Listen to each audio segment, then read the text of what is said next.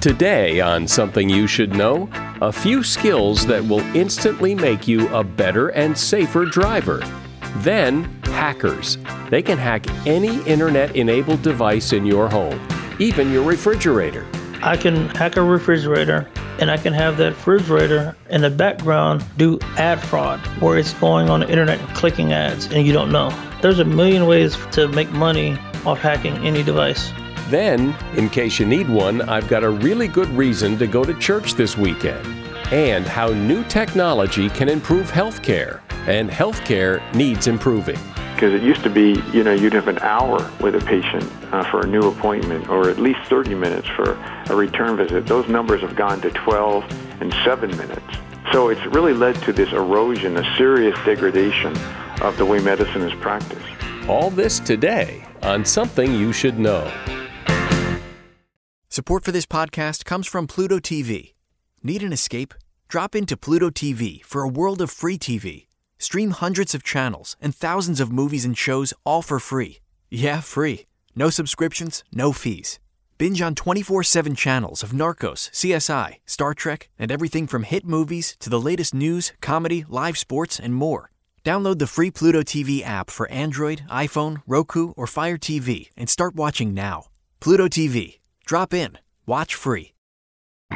Something you should know. Fascinating intel, the world's top experts, and practical advice you can use in your life. Today, Something You Should Know with Mike Carruthers. You know, we hit a milestone a while back that I completely forgot to mention that I I think's worth mentioning, and that is we crossed the 20 million download mark which means over 20 million times uh, the episodes of Something You Should Know have been downloaded.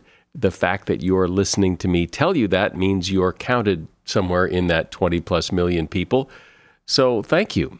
First up today, you probably think of yourself as a pretty good driver, but there's always room for improvement.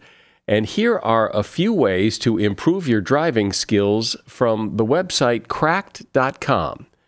First of all, don't have your own car visible in either of your side mirrors. Just angle those mirrors away from you until the point where your car is no longer visible in either one. And then you should have no more blind spots. Pay attention to traffic and not just the road signs. There is evidence that too many road signs cause confusion and cause drivers to be complacent. The sign may say you have the right of way, but you will still be dead if you pull in front of that truck who doesn't slow down. High tempo music makes you a worse driver.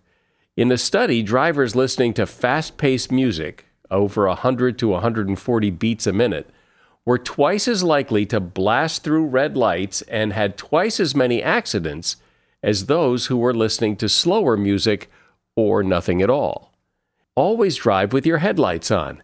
The simple fact that your headlights are on will reduce your chances of being in an accident by 32%. And that is something you should know. If you have a computer, you always have to be thinking of cybersecurity. There are so many stories of hackers and identity thieves who who get into people's system and steal information or hold the system hostage or, or who knows what else they do. And yes, antivirus protection sure helps, but it isn't everything because these hackers are always trying to stay one step ahead. So say hello to Marcus Carey. He's what you call a white hat hacker, which he'll explain in just a minute. And he's gathered some of the best advice from some of the best hackers and put it in a book called Tribe of Hackers Cybersecurity Advice from the Best Hackers in the World. Hey, Marcus. Thanks for having me. So, explain what you do and how you got into this whole world of hacking. I was introduced to technology when I was 18, really. I joined the U.S. military. Uh, through that time, I got the chance to work for NSA and all kind of other government agencies. So that taught me to be pretty technically proficient. You know, just like a lot of hackers, I built systems. And then eventually I start learning how to break into those systems. And so that's what's gotten me to this point. Uh, I've always been on the good guy side in the military and working for like Department of Defense and other government agencies. So I'm what they call a white hat hacker. Which means you do what now? So I started a company, and uh, we we break into people's companies uh, digitally. So we we do uh, continuous penetration testing. That means people hire me to try to break into their networks. And you're pretty good at it. I've been told I'm, I'm pretty good at it.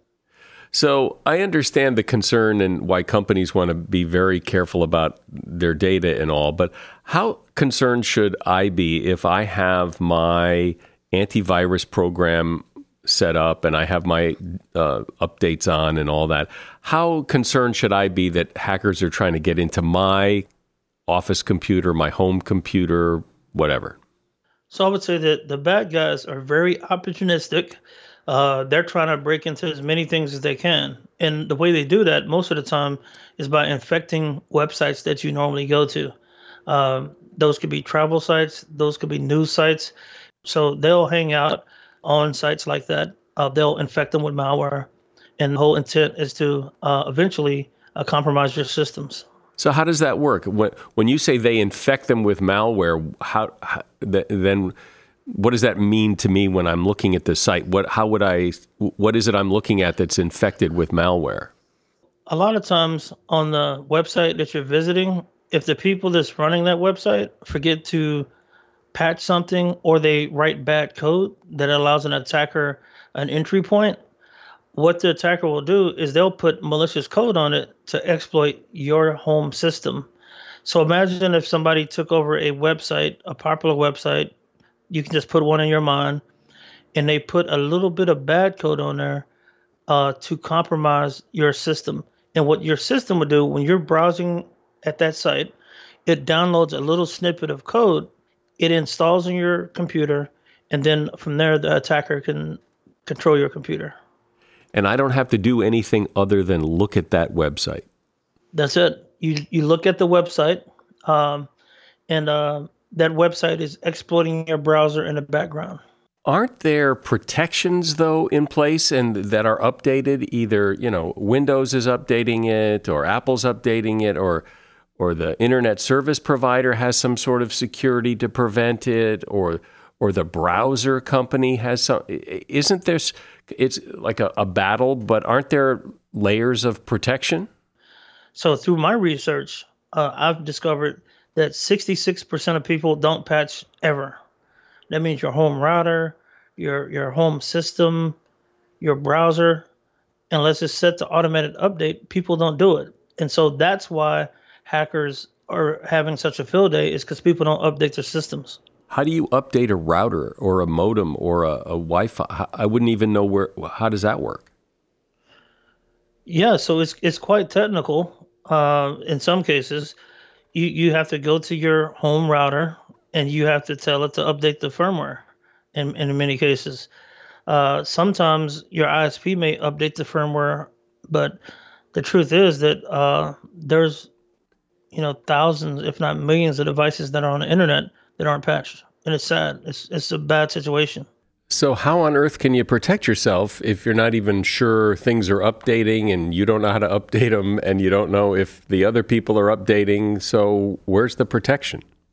Well, ask the people that sold you the device. If somebody sold you a refrigerator or internet connected, ask them, how do I update this from, from a what we call patches? How do I patch vulnerabilities? And you can ask that same question to your cable provider uh, to the people that sold you sold your computer. Uh, and also, you can just get into forums and things of that nature. The internet has a lot of answers, uh, but also be careful uh, what you download as well, because sometimes you people are downloading software that's supposed to make them secure, but it's actually taking advantage of them as well. Why would someone want to hack my refrigerator? There's a million ways for somebody to make money off hacking your refrigerator there's a lot of money to be made. I'll give you one example. I can hack hack a refrigerator, and I can have that refrigerator in the background mine Bitcoin or something. I can have that refrigerator in the background uh, do ad fraud, where it's going on the internet and clicking ads, and you don't know. Uh, there's a million ways for these uh, hackers, these are black hat hackers, to make money off hacking any device.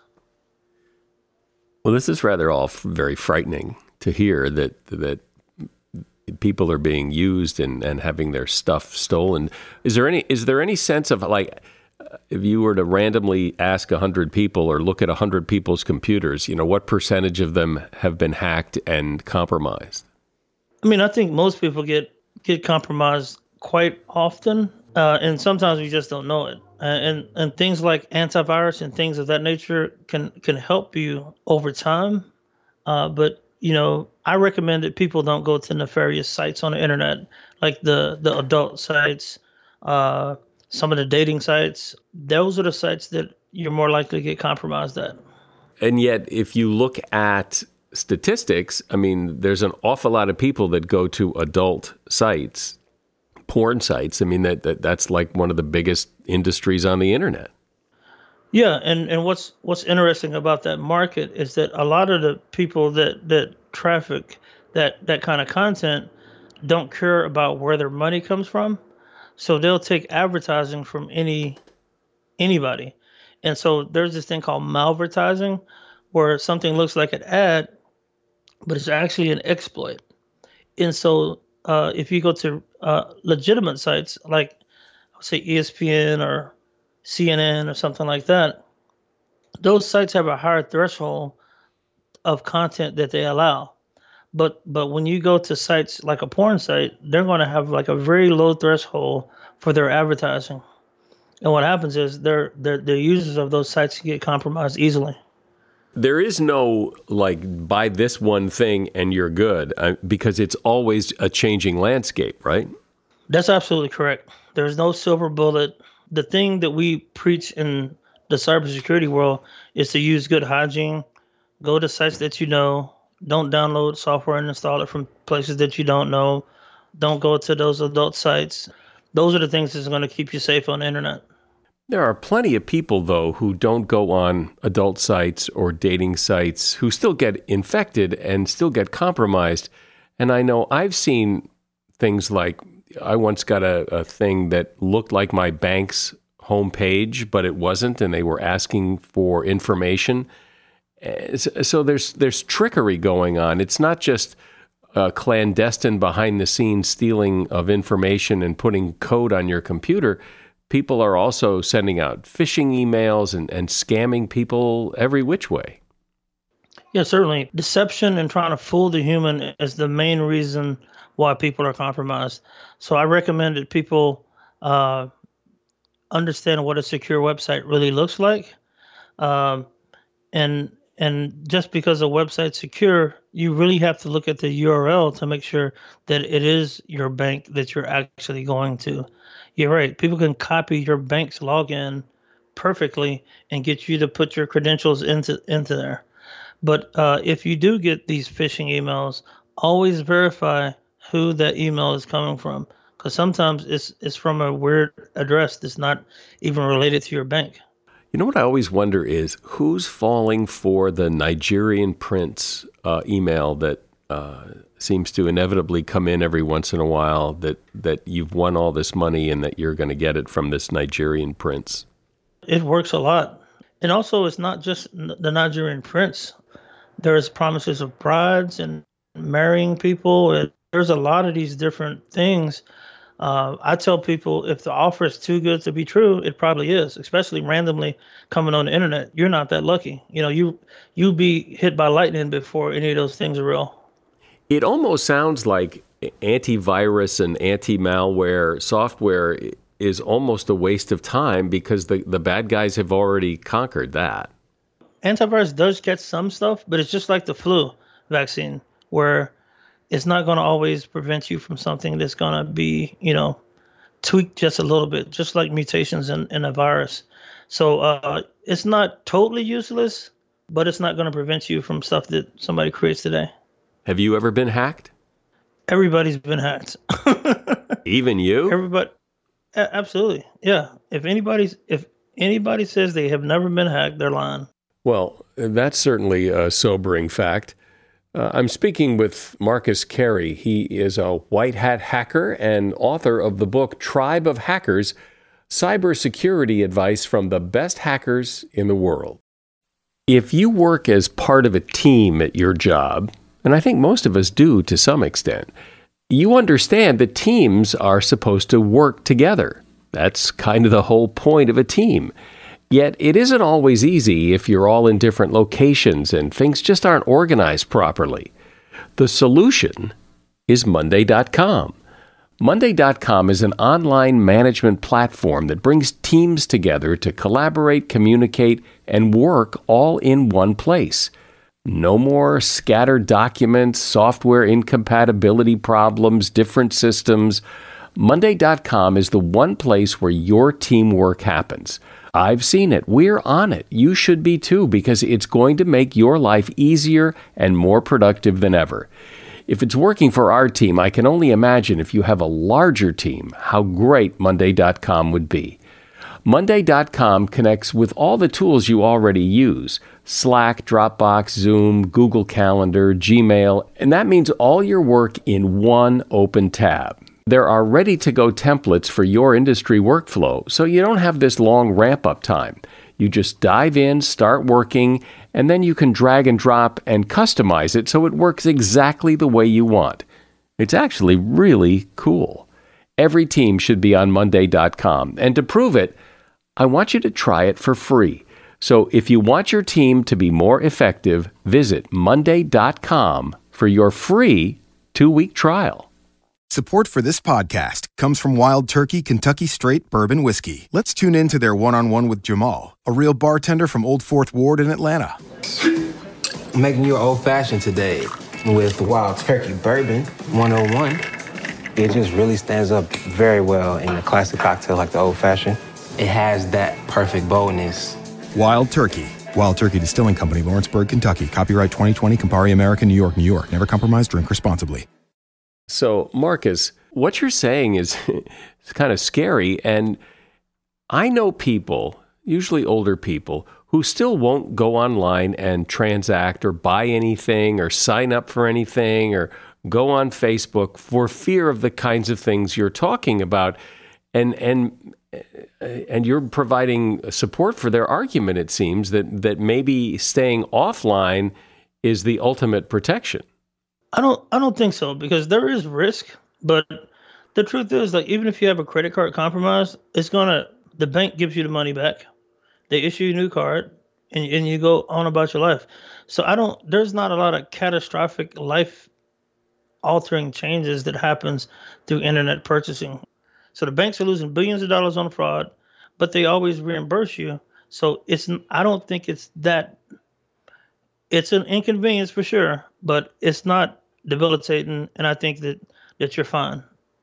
Is there any possibility? Do you see any point in time where where this problem will be solved? That there's now the silver bullet. There's now this thing that hackers won't be able to penetrate.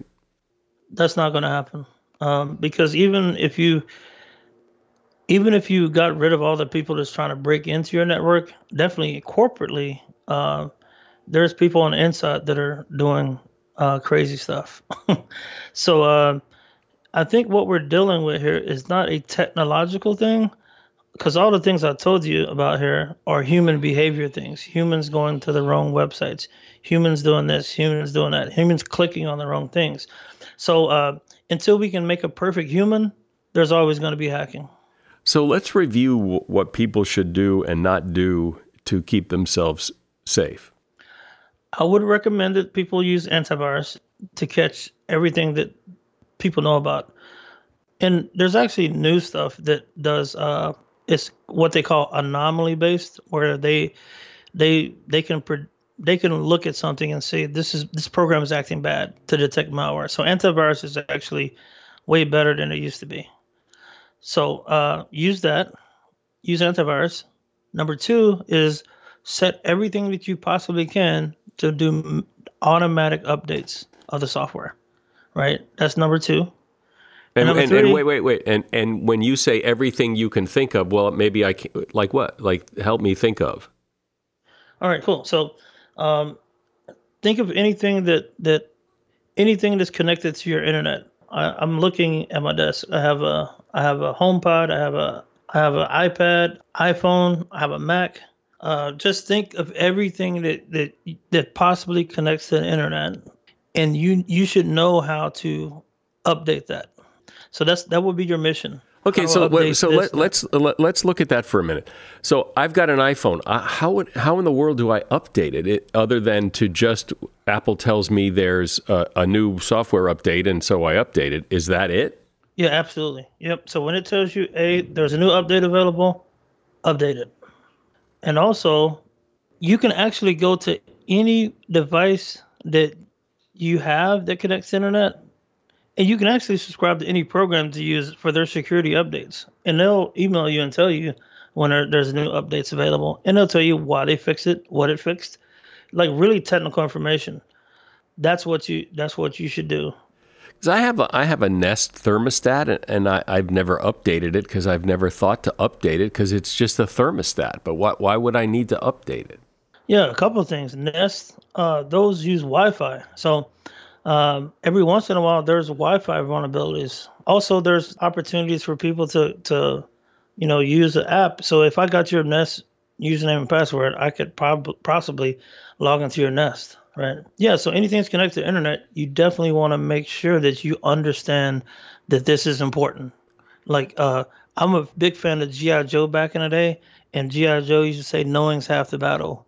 So now that you know that anything connected to Wi-Fi should be patched, you got to try to figure that out. If I have antivirus software, oh, let me first ask: Is all antivirus software all pretty good? If it's a name brand antivirus software, are they all pretty much on the same level, or are some better than others?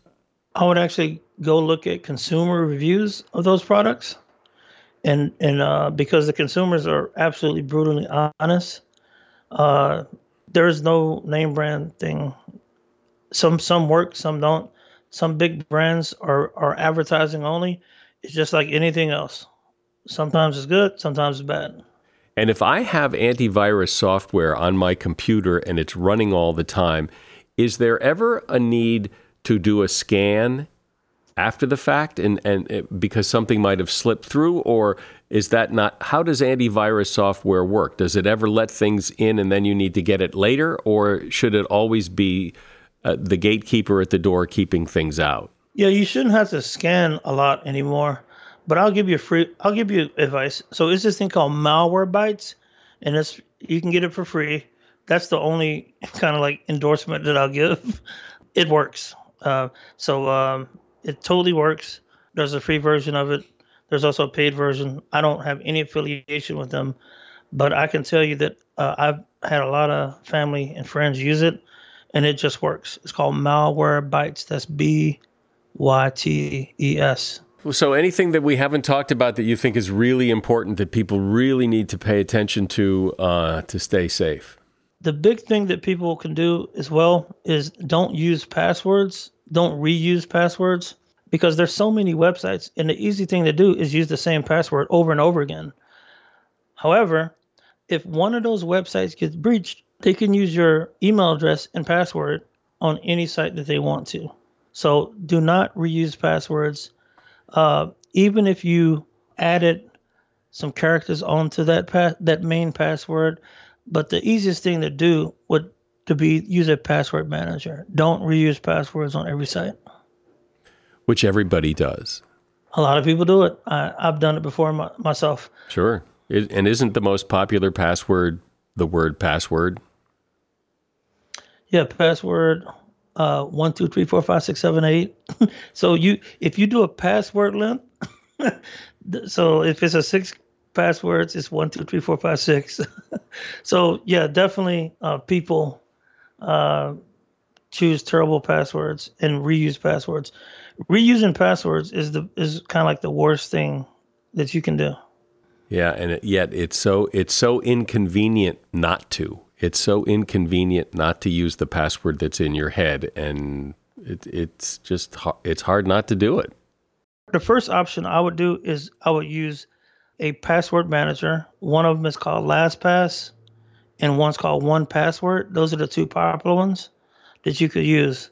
Uh, but also, like I said, if you just got a little memo thing and just wrote down uh, unique passwords for each site, you'll be pretty safe. Just don't let nobody get the memo pad right. Well, it is interesting to think that something that we all use every day is so vulnerable to trouble that, it, and the story you've told and the picture you've painted it makes it probably seem to some people anyway more trouble than they thought. I don't want to scare everyone because there's there's tons of countermeasures that take place when you know you've had your identity stolen, you've had all the just realize that this is the reality that we live in. Uh, but I don't worry too much about it myself. Well, that's that's encouraging. If you're not worrying about it a lot, maybe I won't worry about it as much as I thought I should.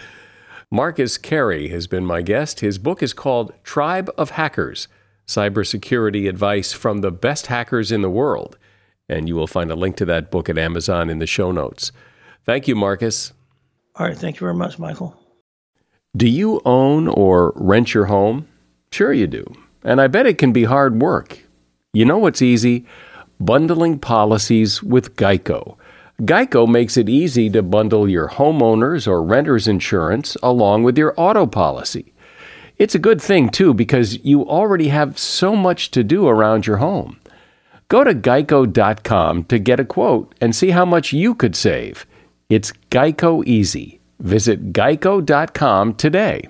That's geico.com. It's finally here Untold Stories, Top Moments from Worlds brings you closer than ever to the best players, top moments, and biggest events from all the past League of Legends World Championships. The rise of Faker, the origin of Silver Scrapes, the greatest match ever, and Freak's Basement. We've got all these stories and so much more. Untold Stories, Top Moments from Worlds. Listen for free exclusively on Spotify.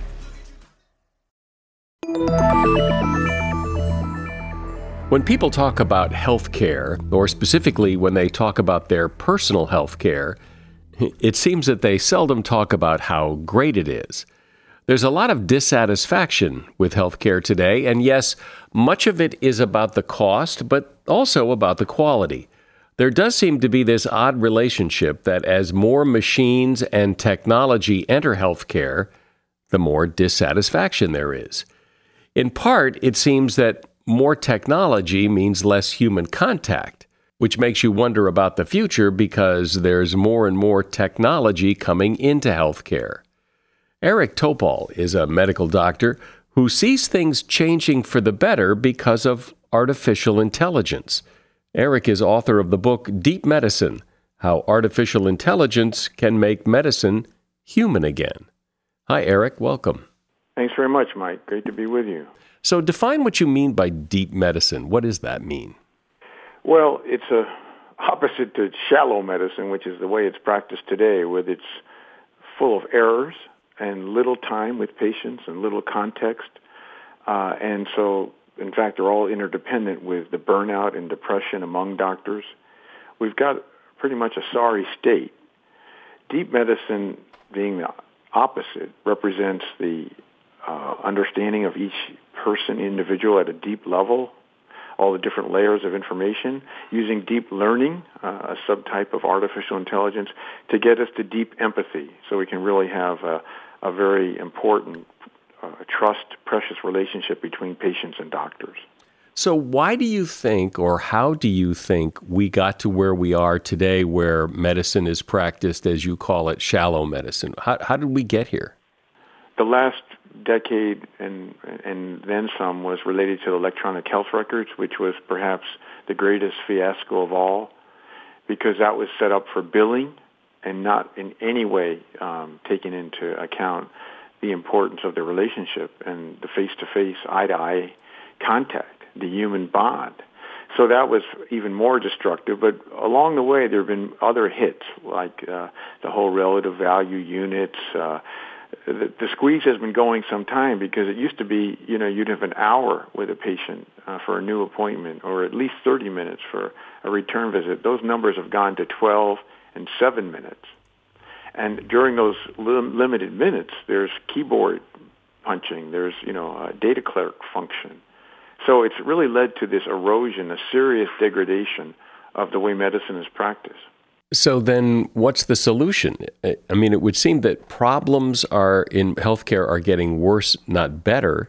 and it seems that there's more technology than less. So, so what's going on?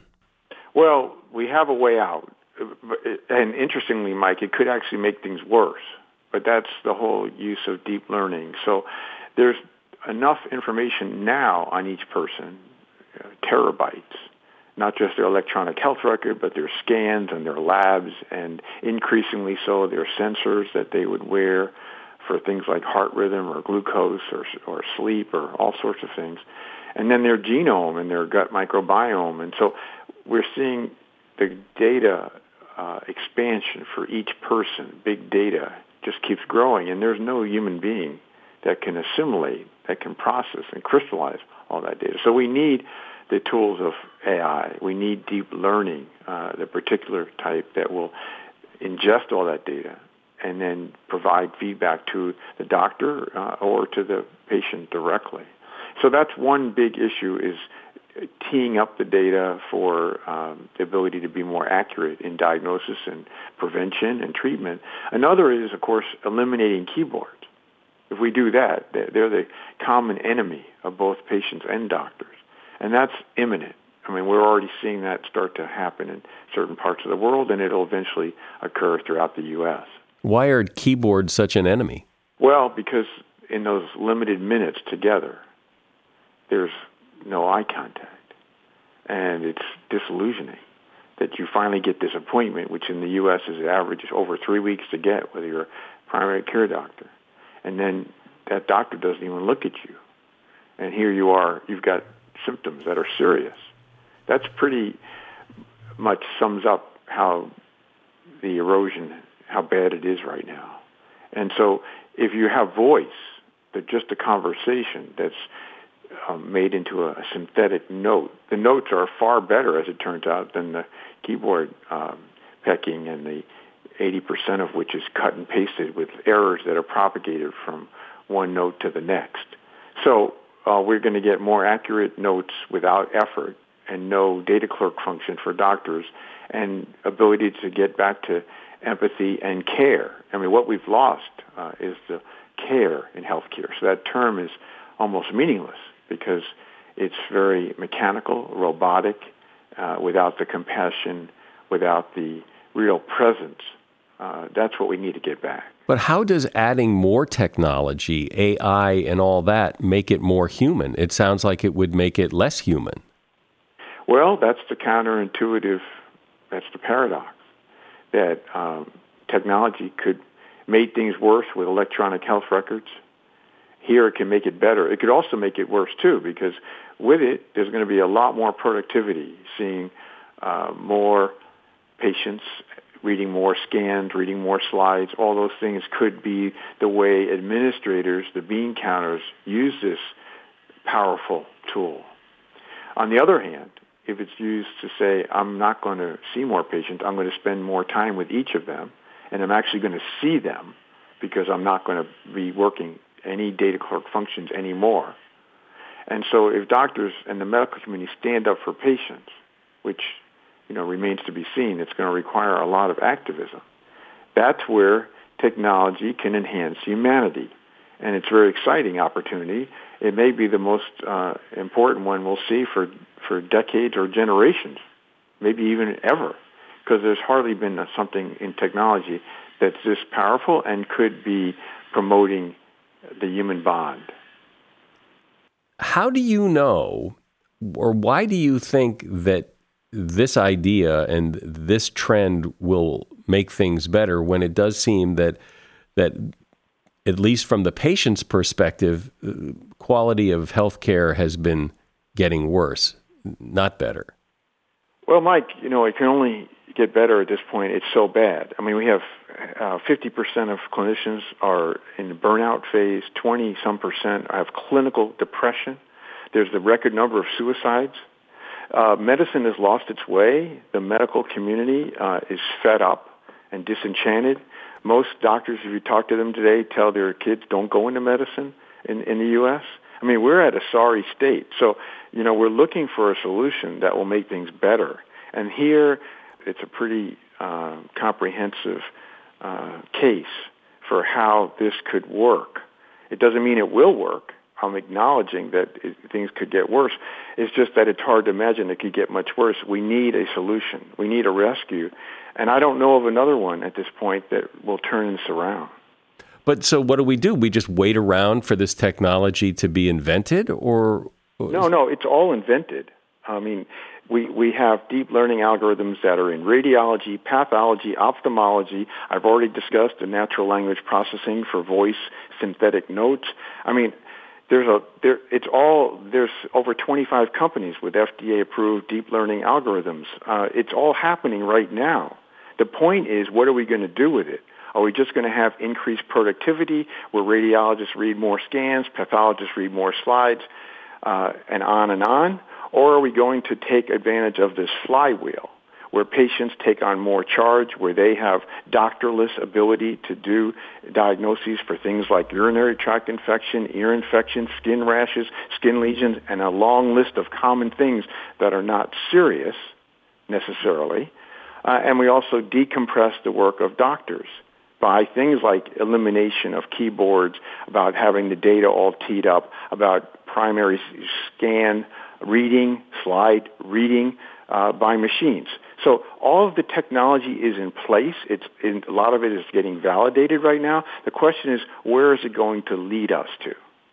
But when you talk to people about healthcare, often the, the things they say they wish were different can't be solved by more technology. As you pointed out, it takes three weeks to get an appointment, and when you see go see your doctor, you're made to wait 90 minutes past your appointment time because they're running late fix that. We don't need any. We don't need any technology to fix that. Well, good luck in fixing that if you don't decompress the workload of doctors today by by outsourcing to machines and offloading the burden to patients who are willing to take on more responsibility. Otherwise, it's not going to get better. Uh, it could even potentially get worse. Because theoretically, the, the technology would free up more time for doctors.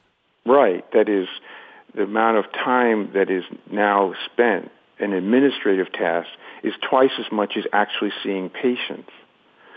Plus, there's lots of conditions, of all the common conditions that are not serious, that can be diagnosed without doctors and that's really exciting. I mean, already in the UK, urinary tract infections are being diagnosed without a doctor, without seeing a doctor. Here in the U.S., we're seeing children's ear infections. These are common things that occupy the latter pediatricians, the urinary tract infections, primary care doctors. So uh, these things can be done efficiently, at least as accurate, if not better, through algorithms. And so we have to start taking advantage of that because we have a lack of technology uh, uh, being leveraged as it should be, as it could be. And it doesn't always have to be doctors. It can be nurse practitioners, nurse clinicians, physician's assistants. And as we've seen already, there's an FDA-approved ability to do diabetic retinopathy screening without any clinician. It can be done by the receptionist in a primary care doctor's office. That's important because 50% of diabetics never have screening for retinopathy, which is a leading cause of blindness, and it's preventable. So these are examples of artificial intelligence algorithms that not only diminish the workload of doctors, but hand it off to either patients or non-clinicians. And that's exciting. Is there resistance to this? Well, there always is resistance to any change in medicine. Uh, here it will be amplified because it will have impact on things like reimbursement, on lack of control. Some of these things require education and training. So there's resistance, and there will be uh, considerable resistance to change, as always has been the case in, in healthcare. But uh, if there's a better way out of the situation we're in right now, I'm just not aware of it. Are you hopeful? I'm very hopeful. I'm very optimistic, and I think that we can really use technology in a meaningful way to bring back the human bond. And that sounds counter to many people, and we've already seen how that has not occurred in healthcare. But uh, there is a big chance here, and I hope we don't miss it. And what's the next step? Is it just we just wait for it to be implemented, or is there what what what do we do? Uh, well, there's a call out to get doctors and the medical community to get organized to not let what has happened in the past, like I've mentioned, electronic health records and relative value units, health maintenance organizations, and all the other real blunders that there was no counter by the medical community. So there's a call out to get that going and to to get solidarity. And if we can do that, uh, just as all these technology um, validations, um, these uh, the progress that's happening concurrently, then maybe we can prevent the further squeeze. And that's the big maybe, and we'll see how it plays out.